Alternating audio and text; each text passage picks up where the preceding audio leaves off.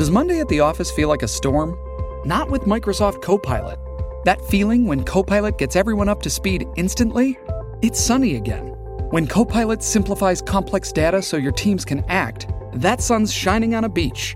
And when Copilot uncovers hidden insights, you're on that beach with your people and you find buried treasure. That's Microsoft Copilot. Learn more at Microsoft.com/slash AI for all.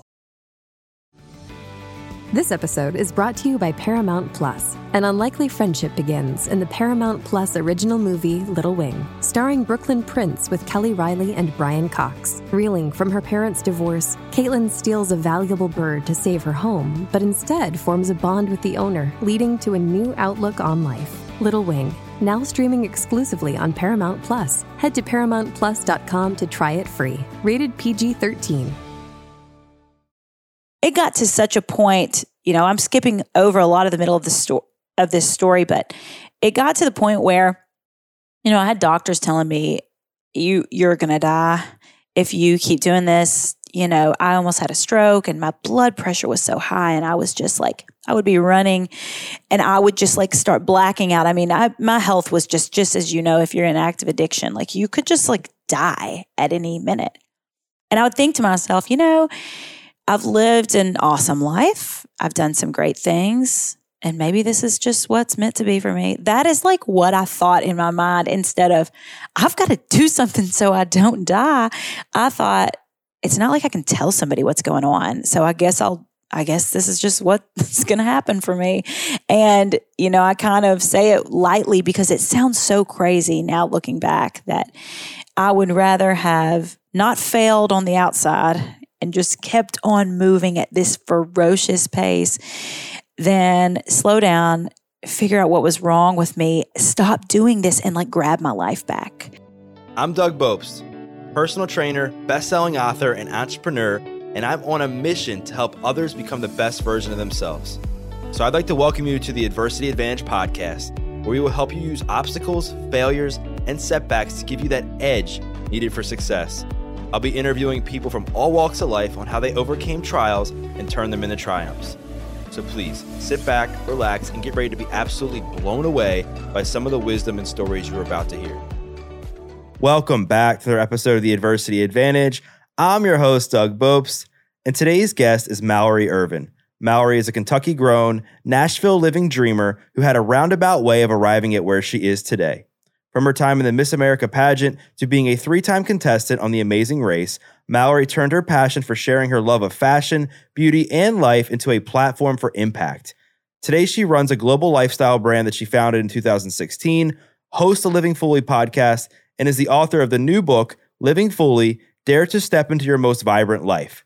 She encourages and inspires her dedicated following to seek joy and live fully. So let's get this conversation going and welcome Mallory Ervin to the Adversity Advantage podcast. Mallory, what's up? Hi. So good to have you on the show.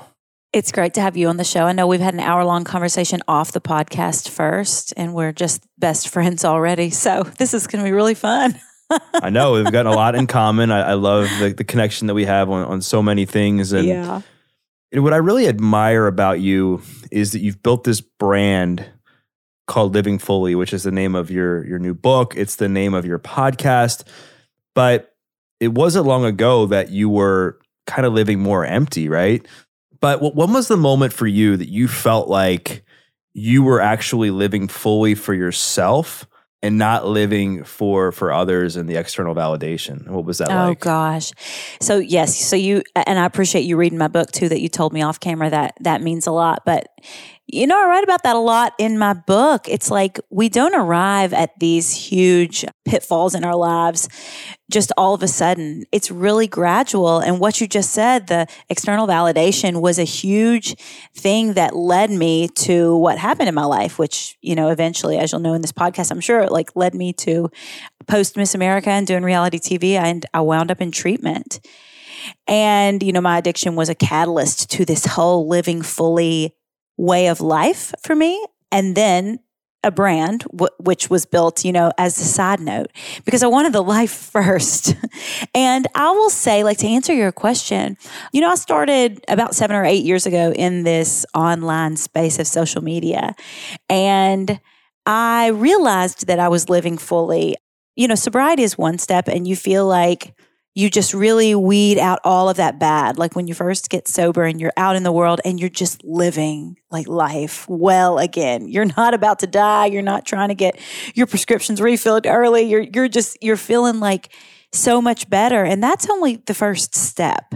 So the second step, which unfortunately I think a lot of people in recovery don't take is how in the world am I going to live a full life now? Because sometimes you don't know how to because you've been using medicators and numbing out life for so long. So I started in this world and I was showing on YouTube videos just the behind the scenes of my life and on Instagram and you know various social media and I started getting a lot of messages from people that were like I wish I could be as happy as you or I wish I could wake up every day with that attitude or I wish I could have the relationships that you have with your family or your spouse or whatever it was. It just seemed like I just kept getting mountains of messages of, what is this missing piece that like you, you have that I don't have? Teach me, just like you're teaching me how to do my hair and makeup and what to wear and what to cook for dinner. And that's when I realized, you know, because it matched to the inside the way that I was feeling. And clearly people were seeing it on the outside. And that's where I, I really felt that like I was living fully in my life. And a lot of people ask like why I wrote the book. That was the reason I wrote the book too, was because people kept asking like, what did you do? What is it? I wish I was just born like that. And I would always be like, no, no, no, wait. I was not. I really um, I went through a lot in my life and really pulled myself out of this really tough spot and then built what you see now. I think a lot of people think someone's just born that way and you're just not. You can use these pieces of adversity. You know, you love the word adversity. I do too, as such a catalyst for uh, living fully. So that was a long way to answer your question, Doug, but that is the answer. Well, it was a, it was a great answer, and I loved how you you kind of brought up the external validation matching the internal validation you already had about yourself because that's going to be a great segue into where this all kind of started because it's interesting you share that you're sharing your stuff on social media and people are like oh you look so happy on the outside and you were. You had these great relationships you were taking care of yourself but it wasn't long before that that you had the same kind of idea where on the outside looking in your life was oh, great. yeah you're competing on the amazing race. You're winning Miss Kentucky. You are competing in Miss America. And on the outside, people are like, wow, like she's got it going on. Mm-hmm. But in inside, you're falling apart. So so walk oh, the audience yes. through what that was like, what you think kind of led to that, and then how you crawled out. Yeah. So I was always an achiever. I always loved to do big things. I grew up in this small town in Western Kentucky, and we lived on this huge farm with all of my first cousins. So I was the oldest of 24 first cousins who were like my siblings. So, you know, as an oldest sibling, if somebody listening to this is an older sibling, or you become a leader and you are the example, and a lot of times perfectionistic tendencies can creep in. So, can you imagine? Like, it's like I'm the big sibling of 24 kids because we lived on the same piece of property and it was only us. So I think early on in life, like I was valedictorian in my class. I was, I did every governor's school for the arts program and governor's scholar program and, and um, then went on to do Miss America and all of these things. I was always an achiever. And I think that that's not a bad thing. But when it becomes your identity, which I was kind of like a superstar in our hometown, you know, it's this tiny town and I was a singer growing up and I sang at every wedding and funeral and county fair and festival that there was around. And I became looked at as a person that people, you know, I was, I was a leader in my community. I was always achieving and I was praised for those things. And it didn't really go wrong for me until the I would say, you know, what's kind of funny about my story too is I didn't drink or do anything until I was like 21. So I spent kind of my whole youth and almost through college as a sober person, just achieving, and I was a happy person. And I think anytime you introduce the element of, you know, drugs or alcohol, be it prescription medication like I was or something more hardcore, I think that it just starts to like kind of, it just changes things. And it was about it was around that time that I feel I started having just this overwhelming feeling of if I stopped achieving, then it was just game over for me. That this is who I was, it's who people expected me to be, my community and my family and myself. And that was the most important thing to me then. Not being happy or not feeling good internally or fulfilled or what direction do I want my life to move in, but what types of outward achievements can I do next? And it got to such a point, you know, I'm skipping over a lot of the middle of the story of this story, but it got to the point where, you know, I had doctors telling me, you you're gonna die if you keep doing this you know, I almost had a stroke and my blood pressure was so high and I was just like I would be running and I would just like start blacking out. I mean, I, my health was just just as you know if you're in active addiction, like you could just like die at any minute. And I would think to myself, you know, I've lived an awesome life. I've done some great things and maybe this is just what's meant to be for me. That is like what I thought in my mind instead of I've got to do something so I don't die.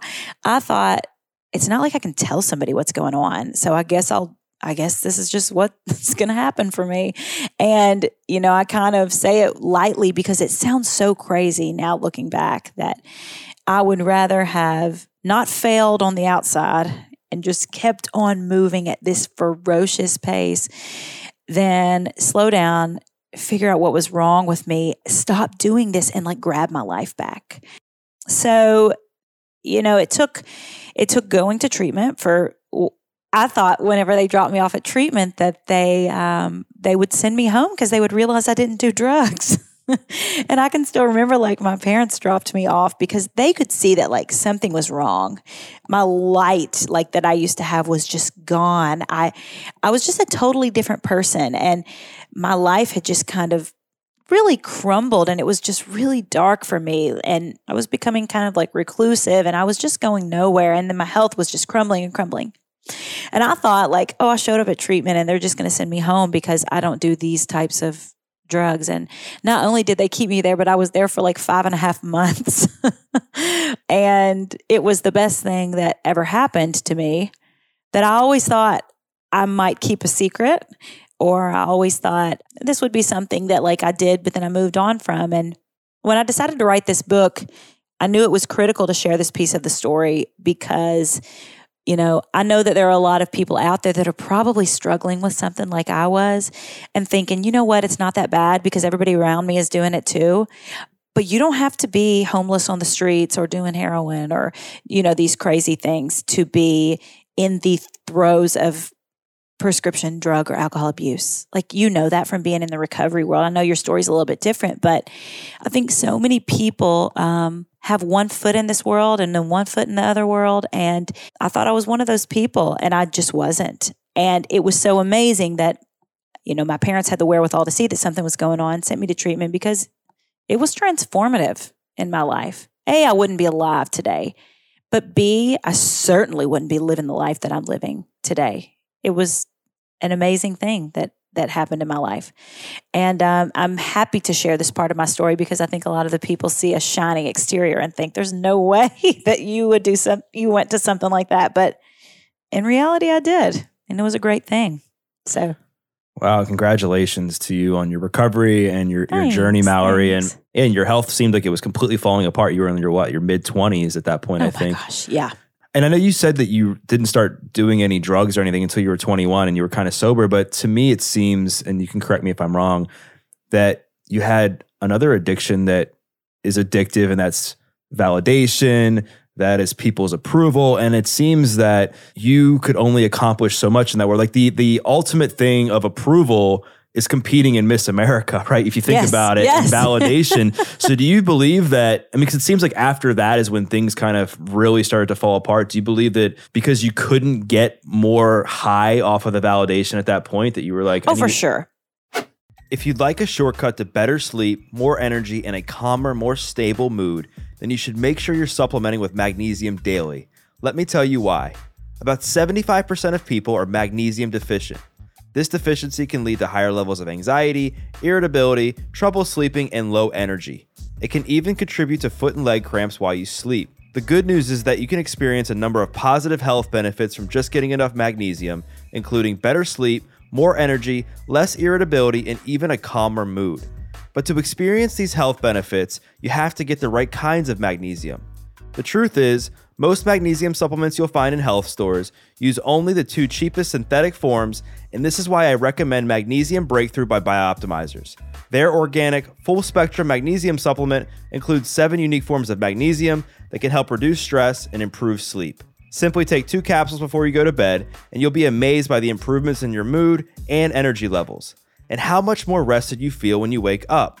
So, for an exclusive offer for my listeners, go to magbreakthrough.com forward slash Doug it's M A G breakthrough.com forward slash Doug and use code Doug10 during checkout to save 10% and get free shipping. Again, go to magbreakthrough.com forward slash Doug and use code Doug10 during checkout to save 10% and get free shipping. We will get you back to this episode of the Adversity Advantage in just one second, but first wanted to give a quick shout out to Danette May and Earth Echo Foods. Danette was a past guest on the podcast and shared her incredible story and how it inspired her to create her products such as Cacao Bliss, which I take every day, either in my coffee or in a smoothie. It starts with 100% organic cacao beans that are naturally kissed by the sun, maintaining its miraculous health benefits. Then it's blended with turmeric, MCT oil, coconut, Himalayan sea salt, cinnamon, and black pepper for the perfect blend to make you feel the best you ever have. The result? Fall in love with a truly decadent, healthy, guilt free chocolate, removing your cravings, facilitating weight loss, boosting your energy and reducing your inflammation with one simple drink. Not only that, it is friendly to keto, gluten free, paleo, vegan, and vegetarian diets. So go to earthechofoods.com forward slash Doug Bopst. Again, earthechofoods.com forward slash Doug Bopst. Check it out for yourself and learn more about the amazing benefits of Cacao Bliss. And when you enter in the promo code Doug at checkout, you'll get 15% off. For sure, because I always had to top the things. And while Amazing Race was really great, it was kind of a like for fun thing. And it's not like, you know, holding, I loved titles. I loved that I, you know, valedictorian felt like a great title. Miss Kentucky felt like a great title. Like all of these things I just collected in my life and I just held them up as this is me, this is who I am. Make sure you know this about me, like before we start this conversation. And that is absolutely an addiction and it was an obsession for me. And it definitely took the place of what later on became a, a real addiction. But it's uh, just like we were talking about at the beginning of the podcast. It never starts as just, oh, well, I'll pick up a drink or I'll, I need this to numb out the pain. It's like the pain is there for some reason. And that's definitely what it was. And it's really hard, I think, when it starts out as something that can be deemed a good thing. I mean, who doesn't like achieving and success. I think it's a fantastic thing to have goals and to reach for them and to achieve things, big things that you never thought you could have achieved before. But it's the moment that it becomes like, if I don't do this, if I come in second place, it is the absolute worst thing that could ever happen to me. And it becomes an obsession just to win that thing or to achieve that thing or to meet that goal more so than it did of like why you were doing it in the first place that it's a problem. And it was that was certainly that for me. But yes, I couldn't achieve anything bigger than that in my head. And then like as I started slipping and sliding and just like I'd really lost my direction too, like after Miss America. And I think when you achieve something big like that that you didn't expect to achieve in your early 20s, it feels very much like you're in a different phase of life than a lot of my friends were just they were just interns and starting their careers and stuff. And i was doing this big shiny thing on this stage.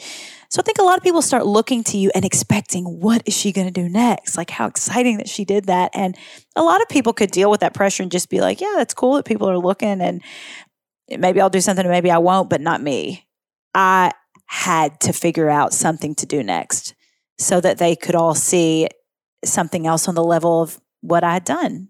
And it was hard to find that at 24, 25, 26. Yeah, and and there's certain things like you said that are meant to be good and that are good, but sometimes we just end up it's a slippery slope and they be, start becoming bad for us and that's where i think that, that the term addiction comes in where you're using continuing to use something despite like the bad consequences that come with it exactly and it's hard to see. It is hard to see, but I think the beautiful thing about not just getting into recovery, but doing like inner work on yourself and practicing self awareness is that you get better at noticing when it's starting to impact you in a negative way. Yes. And and it does take it, it sometimes it takes someone from the outside to see that too. And there's a story in my book. I don't know if you remember this story, but I had been in treatment for a little while, like, you know, a couple months. And I'd really, you know, here I was, I was sober and detoxed and I'd peeled back a lot of layers and I was feeling really good. And it's kind of funny because at the place that I went to, I had become like the shining star of the treatment center. And so I'd just kind of like taken the life that I'd had outside of it and and I had become this person in the center. And I don't Eh, you know, a lot of these facilities, like they have things like chapel or like they have these things where the whole facility will kind of come together. And we had that every Sunday. And it was just this amazing thing. And I sang at it every time and people looked forward to it. And it was just, it was really cool. And so about halfway through treatment, I was like doing good work and everything was great. The like the VP of the whole place came into one of my therapy sessions and I was like, what is he doing here? Like, do I get to go home? and they decided, he looked at me and he said, um, We're going to take another step in your journey of recovery and you will no longer be singing in chapel. And I was just outraged and could not figure out how in the world this would help me in my recovery. And looking back now, besides like getting into treatment in the first place, that was the pivotal moment in my success and in my transformation. Because you can take something that's so tiny and seems like this great quality, singing in church. I mean, who would think that was a bad quality? But I was hanging on to that as the last vestige of who I was. And I needed people to see me as different and special and talented. And when they took that away from me and I felt bottom of the barrel, average, bare, like nothing, that was when a whole new level of recovery started for me. So I'm actually very passionate about these attachments and these, you know, addictions are one thing, but we can become attached to things that that don't kill us like a drink will if, if you're drinking them like we did. And I think a lot of people don't talk about that or think about that. But it took somebody outside of me to spot that in me, to take that away from me. And it was a huge pivot for me. And one that I still think about is like one of the keys in my recovery. And it's something that I can still even see things this this day and age when I am living fully, I can hang on to things that are good things like being a certain type of parent or making things look a certain way in my home. But I can cross the line into being a little bit obsessive about that. And I'm like, what is the motivation behind this? Because it seems like it's a great thing. Of course, it's a great thing making a home and and being a mom. But if you can become aware of when those things are taking the place of something else or you're hanging on to those things for another reason besides just doing them out of the good of your heart, it can be really powerful. And I'm so glad you brought that story up because I had it on my list to talk to you about because I felt that that was the moment in my eyes that I understood that was when you were kind of living fully empty was when you had that kind of stripped away from you and you were just completely naked emotionally, mentally, spiritually, where you just had nothing left um, anymore and you were forced to deal with these unhealthy attachments and I, I want to dive more into that because I think this is something that's important because like it's you can you can get sober and you can get rid of the drugs or the alcohol but if you're still attached to always being in a relationship if you're still attached to validation if you're still always attached to other people's approval like that will not only become an addiction, but you'll be more susceptible to fall back, I think, into an addiction to deal with that if you don't have a healthy relationship with it. So, what were some of your? I mean, we, have gone over, I guess, the approval and the validation part, but what were some of the other unhealthy attachments that you had to kind of relearn, and, and how did you create new healthy ones? So, my whole book opens with this story about I was probably 30 days or 60 days into treatment. And for 10 years, I'd had these hair extensions, permanent hair extensions in. And my hair extensions were coming out. I was gaining weight. Like I was just falling apart on the outside. And outside validation for achievements and success is one thing, but outside validation for appearance was something else that I felt like I didn't realize what a hold it had on me. I had never been like the prettiest one. Uh, you know, beauty was not like my thing. I was always talented and I always, I was, uh, you know, a leader growing up and stuff like that. And when I did Miss America, it wasn't because like of looks, it was because talent was 35% of the score. I was a good speaker. I, I had some other things that could give me some points. You know, I don't have the longest legs in the world, and my sister is definitely the prettier of the two. But I guess after Miss Kentucky and Miss America, that had really started to play a bigger role in my life than I realized. So they sent me off campus to a hairdresser to take these hair extensions out for the first time in 10 years. Like, whenever I'd had my hair extensions removed before, for 10 years before that, I would some have, sometimes have them done like in the middle of the night. It would be like nine o'clock, the shop would be closed, and I would go in. They would take them four hours to take them out. They would then color my hair for two hours, and they would take them three more hours to put them back in. It was, I never went one second without this long blonde hair. And when they took those extensions out of my hair, it was like it was an out of body experience for me and which is why i opened up the whole book with this story because it was such a sounds so bizarre to think that when they they're taking these fake strands of fake hair out and laying them on this little that it could be such a huge thing that it was so like earth shattering for me and I went back to the facility and I was so upset. And also, like, she had highlighted my hair and it was just really bad. It was fried. I mean, I looked sick. Like, my hair just was terrible. And I went back and I just remember being so angry.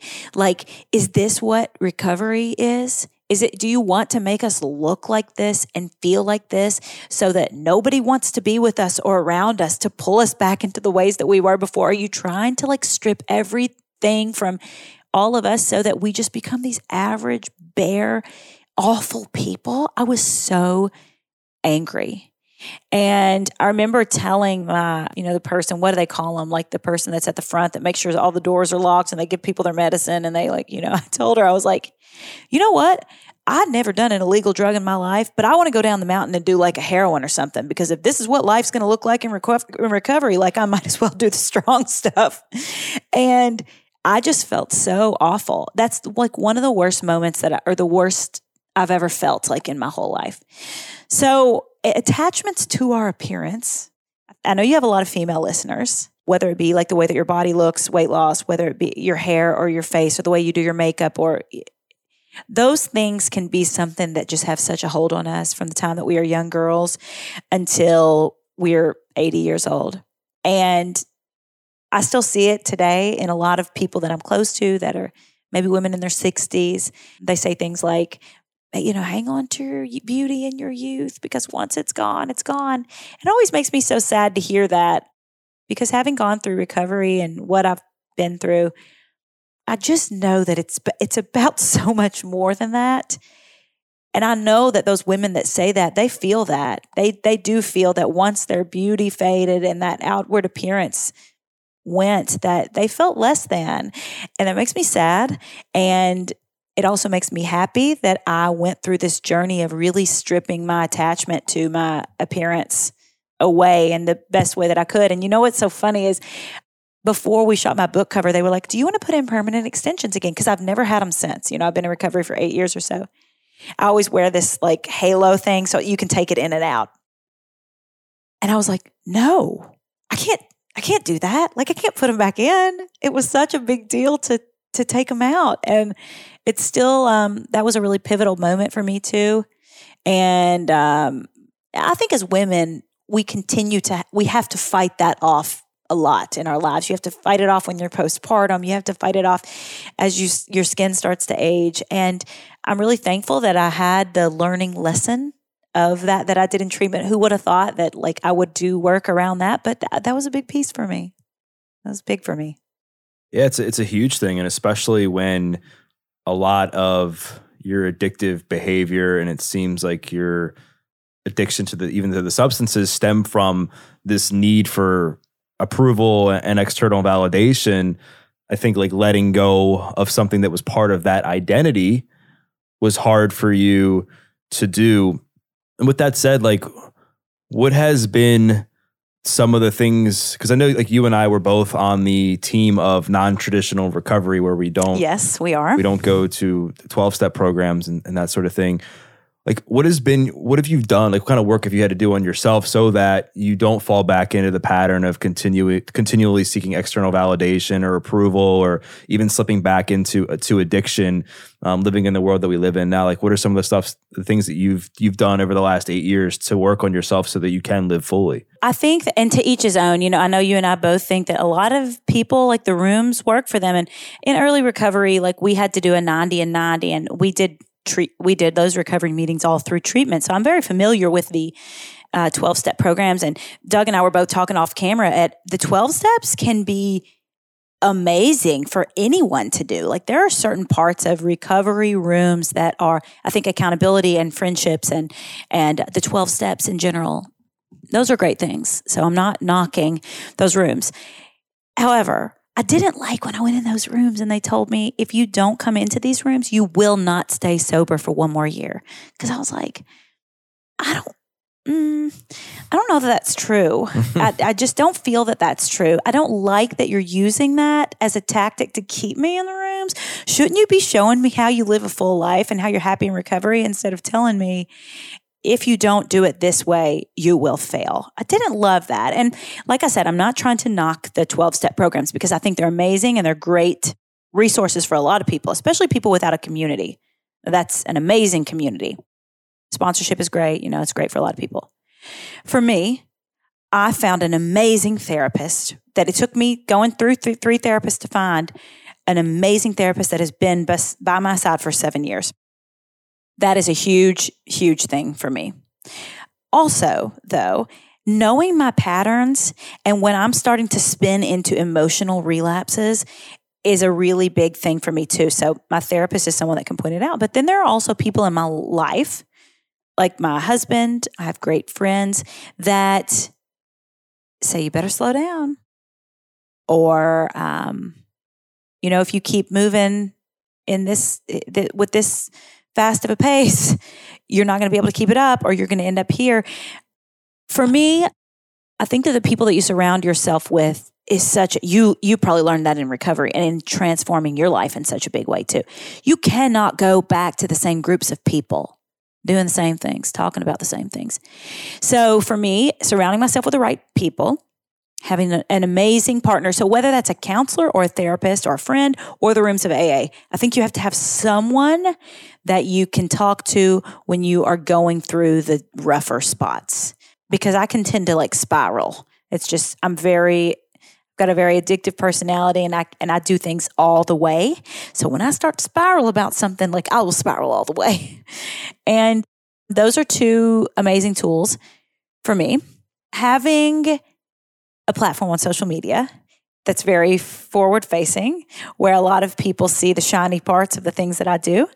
That's something I have to really keep in check of what am I portraying on here? How am I feeling about the way that people are validating me in direct messages and stuff like that?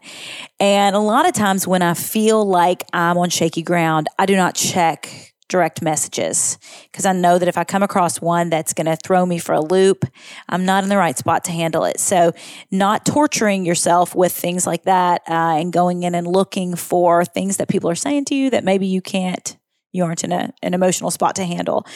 Um, and then just really trying every day to show up authentically in the space of social media, that's something that I strive to do every day. And if you watch my Instagram stories, I am no makeup, like in the morning, like it is, it's very much real life because I want people to see real life. A lot of people in the space of social media, you know, they show a very polished version of life and there's no, um, there's nothing bad about that. But me, and I know in recovery, it's very important that the inside matches the outside and that I'm showing things authentically on the outside. So that's another way I have to keep myself in check. I have to make sure I'm showing them the real life and the real stuff because that's what I can offer to people. If you polish everything up and only show them the good stuff, you're not only doing yourself a disservice, but you certainly are doing your community community a disservice. And to have all of those eyes and ears facing you and you have an opportunity to like really make a change for people and then you just show them all the perfect stuff, I just feel like it's such a uh, it's such a shame uh, when people waste that opportunity and do that. So that's another thing that I strive to do to stay in recovery because that authenticity is very important in recovery. Yeah. I also like I don't keep anything in my home really. I, I've never really had a moment though where I've thought in the last eight years, like, I'm gonna pick this up again. I feel very grateful that once I got out of treatment and like began living my life, I felt I, I did not want it again. I felt like life was so much better that I definitely picked up other obsessions about things. And, you know, I've emotionally relapsed a, a time or two, I'm sure, but I've never been like, you know what? I've got to find a way to get this prescription again, or like maybe I'll just have one drink. And I feel grateful for that because I know a lot of people do have to battle that a lot. And who's to say maybe I'll battle it in the future, but I haven't, I haven't yet. Yeah, and I think a lot of what you said is is so important for people to hear. It doesn't matter if they're in recovery or not. You talked about going to therapy.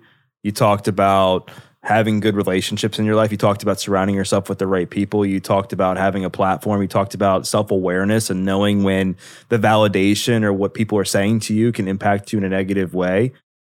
You also talked about like just being authentic and being real and being raw. And I think these are all things that over time, if you are, are, consist, are consistent with them, will allow you to, to grow and become the best version of yourself. And I want to touch on like parenting because now you have, you have two kids, Yeah. right? Yes. Do you have children? I don't. Just Okay. me, just me, and uh, I have a dog. But uh, Hey, that's the that's the gateway drug, is right? That, is that the gateway drug? um, but uh, kids. No. So with that said, like, have you have you thought like have you implemented anything differently in your parenting, knowing that you grew up in a world where you were so fixated on approval and external validation, and now we live in this world where it's so easily acceptable to look for validation, look for approval with social media, with technology. Like, like as a parent, like how have you adjusted? Yeah, so I have two boys and they're two and three.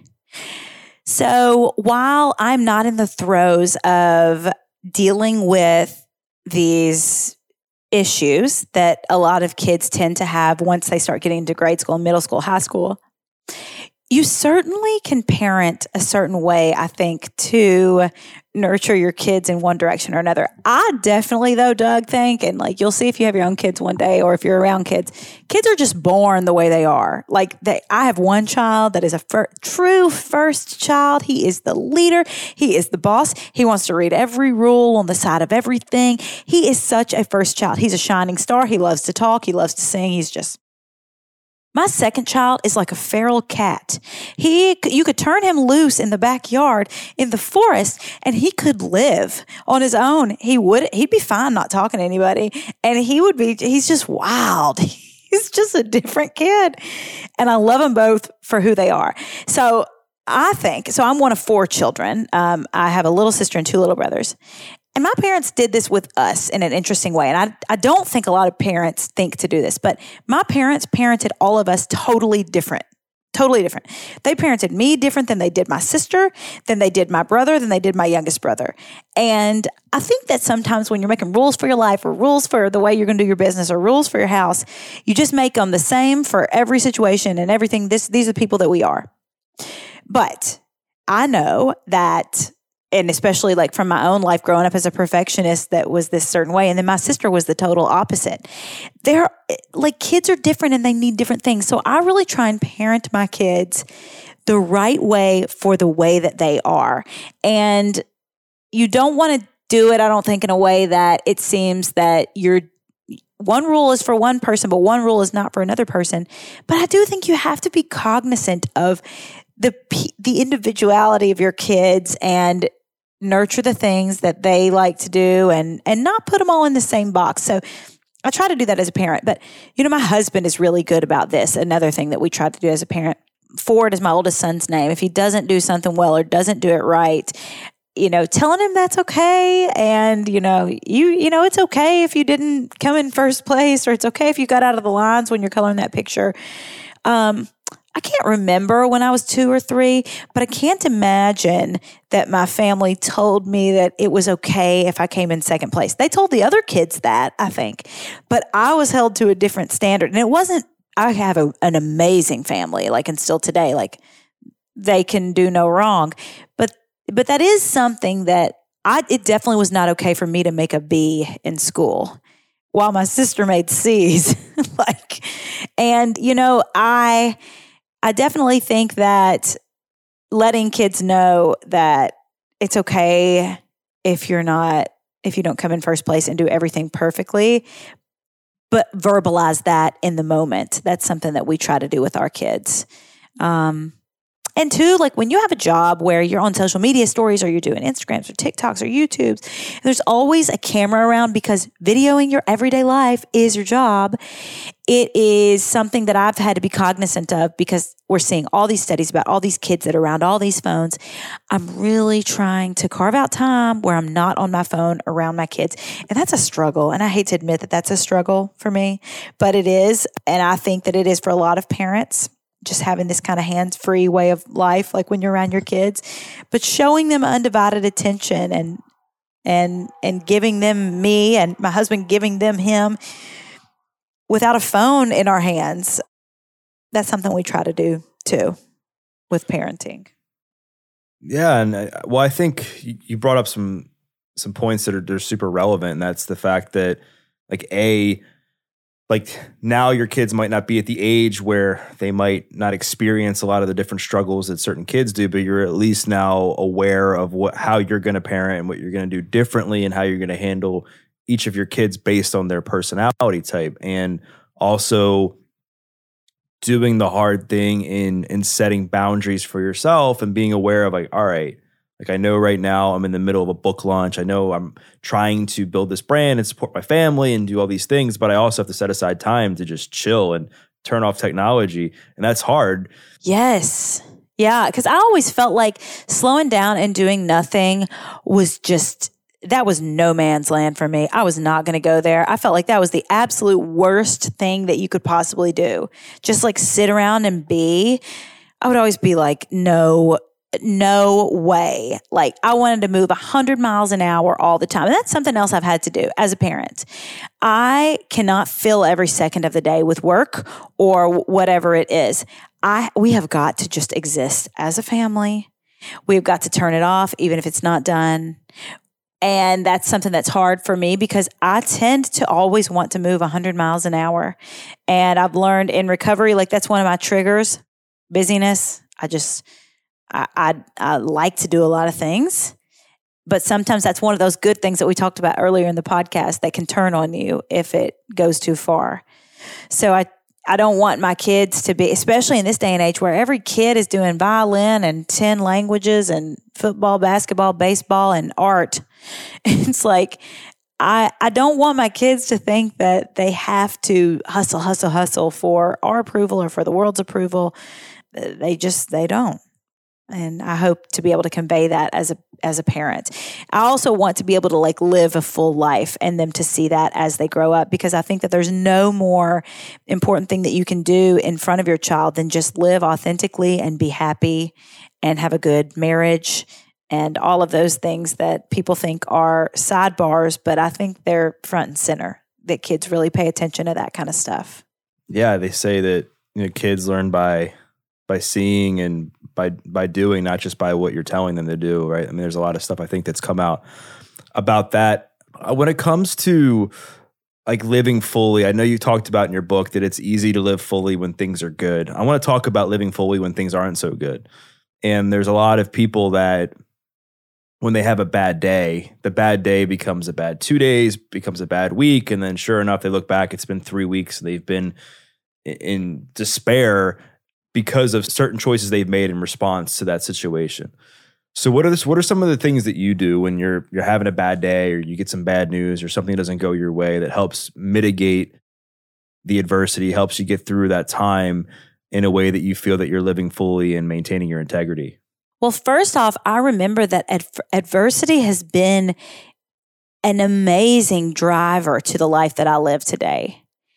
And it's an amazing driver and builder of the greatest people that I know around me my grandparents, my parents. If we look around at all the people that we admire, whether they be an author or a podcaster or like some old person in history, adversity is always a part of their story. And it's one of the reasons that I wrote this book, Doug, that I think our generation wants an easy ride. They don't want to they they want to either numb it out or they want to live it on the surface or they want to watch somebody else live it. They certainly do not want to do the hard stuff. However, the hard stuff is what builds the best among us. And in my life I've seen it, but had I not had that happen to me, I would have lived a surface level life. I would have been like pretty happy, but never the deep stuff. So I remember first off that adversity built me and like opened up this beautiful life to me. Same with my husband, same with my my grandparents. Oh my gosh, my grandpa and like I'm sure everybody's grandparents have just these stories that are full of so much tragedy and triumph and just flat out hard life, hard times. So I remember, whether it be my own story or whether it be someone around me, that if I do this the right way, it's going to lead to the good stuff. It is the tunnel of the cheerleaders running out onto the football field. It leads to the good stuff in your life. That's one thing that I do. I also, it's really important to me to shorten the distance between like that that thing that grabs you by the neck and it wrestles you to the ground and it's you know whatever this thing is that happens. And it can be something that doesn't seem that bad that can really affect you. Like someone sends you a terrible message on social media or you're getting bullied at school if you're a young person or you don't get into the school that you want to get to or your spouse has an affair or you lose your job or you you know it can be anything from one end of the spectrum to the other and you don't have to compare, you know, what that thing is that happened to you and say, well, somebody else had it it's so much worse. Perspective is an amazing thing, but keep perspective about perspective too.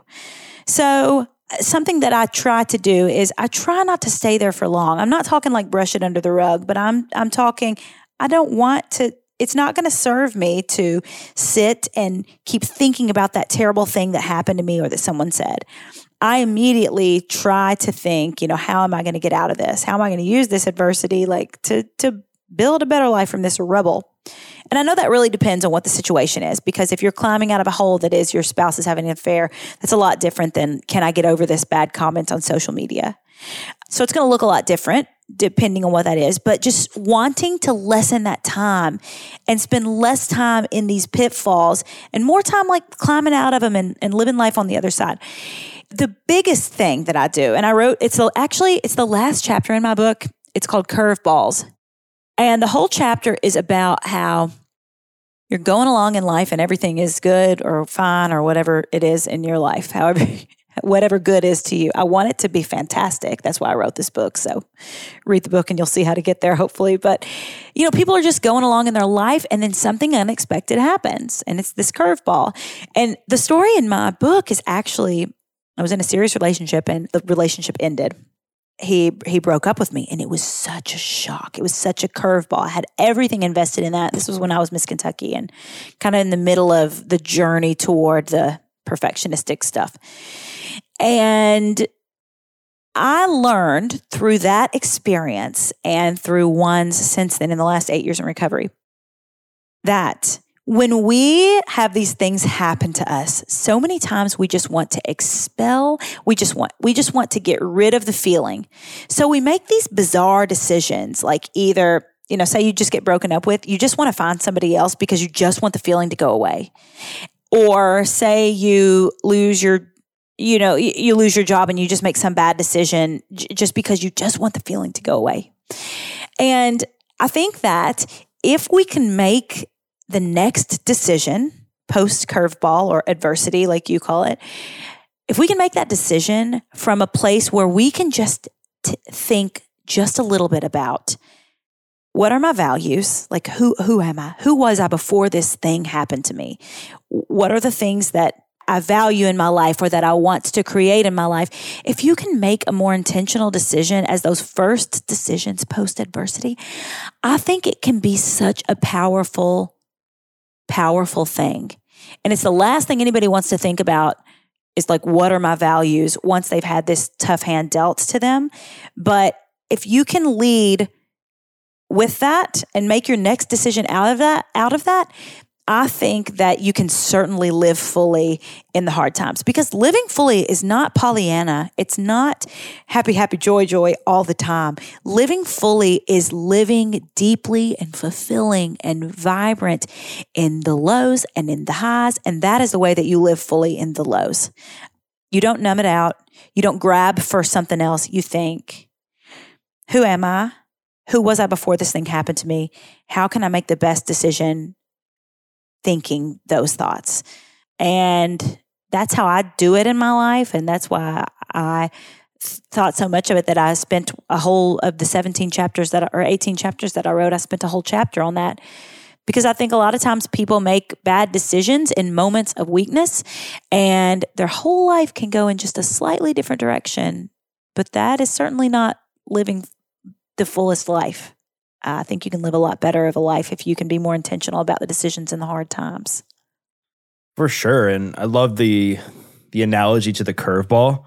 I mean, I, I, use that a lot as well, where I say, you know, when life throws you a curveball, just sit back, be patient, and just swing. But I think a lot of times when curveballs come, people try to swing at it like it's a fastball because they're they're so quick to want to fix it. And what happens? When, what would happen if somebody swung at a fastball or swung at a ball they th- thought was a fastball? It was a curveball. They would miss, right? Yes. And and it's so and it's so true that sometimes when life throws you a curveball, you acknowledge that it's there and you just be patient. You're like, okay, it's here. Like, what can I do in this moment? How can I process this? How can I respond? Who can I call? Mm-hmm. What can I do? Exactly. And then you move through it like that. And then what happens over time, it'll become second nature to you when curveballs come to be more patient, to choose better coping strategies, to call that friend, to go on that walk, whatever the case may be, instead of swinging for the fastball. Yes. And I think I learned it in sobriety because a lot of times, if you're not a sober person, it's very easy to reach for a numbing agent. So, you know, back in the day, that's the easiest way to get rid of, get rid of, get rid of until the next perfect pitch comes along. But now, like being a person in recovery, I had to figure out an, another way.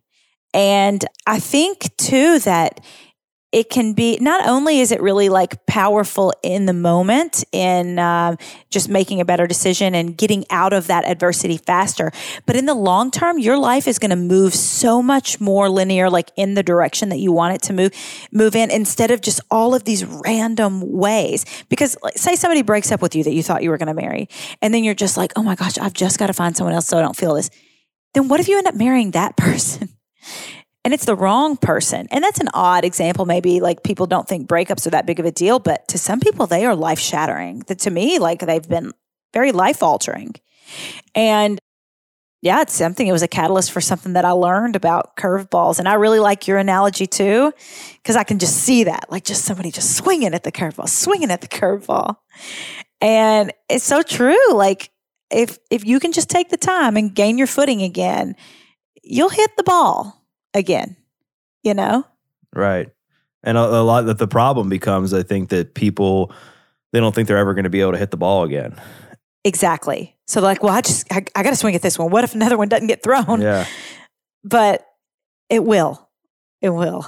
It will come. And I think sometimes, the uns the the outcome that we put in our head of whatever uncer- uncertainty or fear we're, we're, facing becomes greater than the fear or curveball yes, that's in front yes. of us.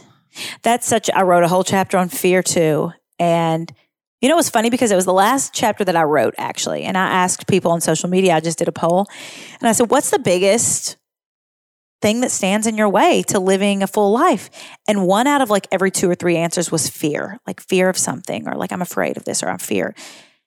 And I thought, I've got to write a chapter on this because I think that perfectionism is like fear of what people are going to think, fear of perception of you, fear of failure, fear. So uh, I, I wrote that chapter. It was the last chapter. And I'm so glad that I added that chapter because unfortunately, in today's day and age, and I, and I was this, I was this person, like as I started to kind of go into this active addiction, I think we have, instead of fearing the loss of like a vibrant life or a good life, of spending our one life happy and full, you f- you fear adversity. So you don't take any risk. So you don't it, it just it blows my mind that we as a as a culture avoid these amazing full lives because we're afraid of these little bumps in the road and um fearing adversity will like put you right into a corner and it's just such a shame because like we just talked about and you're very passionate about i'm very passionate about adversity is the key. It's not like a, oh, like, let me get through this kind of thing. Like, let me make it through this. It's like I was made through this kind of thing. It is the key that unlocks the door to this vibrant life if you let it be. And so, why in the heck would you avoid it? Like, it hurts. Okay, I get it. But so does living like a halfway life forever. So, I encourage people to take risks because if you win, great. And if you lose, fantastic. and it's I always, I always say this too is I say would you rather get rejected by yourself because you believed in yourself enough or would you rather get rejected by someone else because you believed in yourself enough to try like to ask that person out to ask for that job or whatever the case may be or would you rather reject yourself because you didn't believe in yourself to take that chance and i think with adversity you either choose adversity or adversity will choose you. You're going to face it no matter what. And if you're that person, like, I mean, I'm a trainer, so I look at it from the context of health. If you're somebody that sees it, the adversity and the hardness of, um, you see the, the, losing weight or getting back into shape is hard. Like, yeah, it's hard, but you know what else is also hard is not doing that. And then 10 years down the road, you end up putting on a bunch more weight. Maybe you develop some diabetes, your blood pressure's through the roof. Maybe you end up having a heart attack or a stroke, or you're, you're not able to walk up and down the steps. Like, there's some adversity right there. So it'll find you. But it's it's all it'll in the matter of you. it'll find you. You just have to kind of put your foot down and and face it head on. So like Mallory, this has been amazing. I could talk to you. Oh, you're great, Doug. Thank you. Thank you for having me on and for doing what you do, but just you're a really great host. I can tell that you know the material. Like you have such a good memory. You ask the greatest questions. I, I really enjoyed this. So I really appreciate you having me on. Yeah, and I appreciated you taking the time and coming on and I guess the and for the kind words. So I think the last question I have is you touched on fear. And so what I'd like to know is post book, like after you've written the book, like what has been something that you have experienced that's been fearful for you and how did you get through it? Oh, I can't believe I'm going to say this on this podcast. um, I still have a little bit of the piece in me that wants to win the things, that wants the titles and wants, even though I know, I know that it's not everything, I still just have it in me. And I fear this book not doing well sometimes. I fear not making lists. I fear it not selling as many copies as I wanted it to sell. I fear not getting the press that I want to get. I'm fearful of that because I I didn't have to write a book. Like I carved out time to write this book. It was hard writing this book. I spilled like one of the biggest, the biggest secret of my life in this book. I just laid it all out.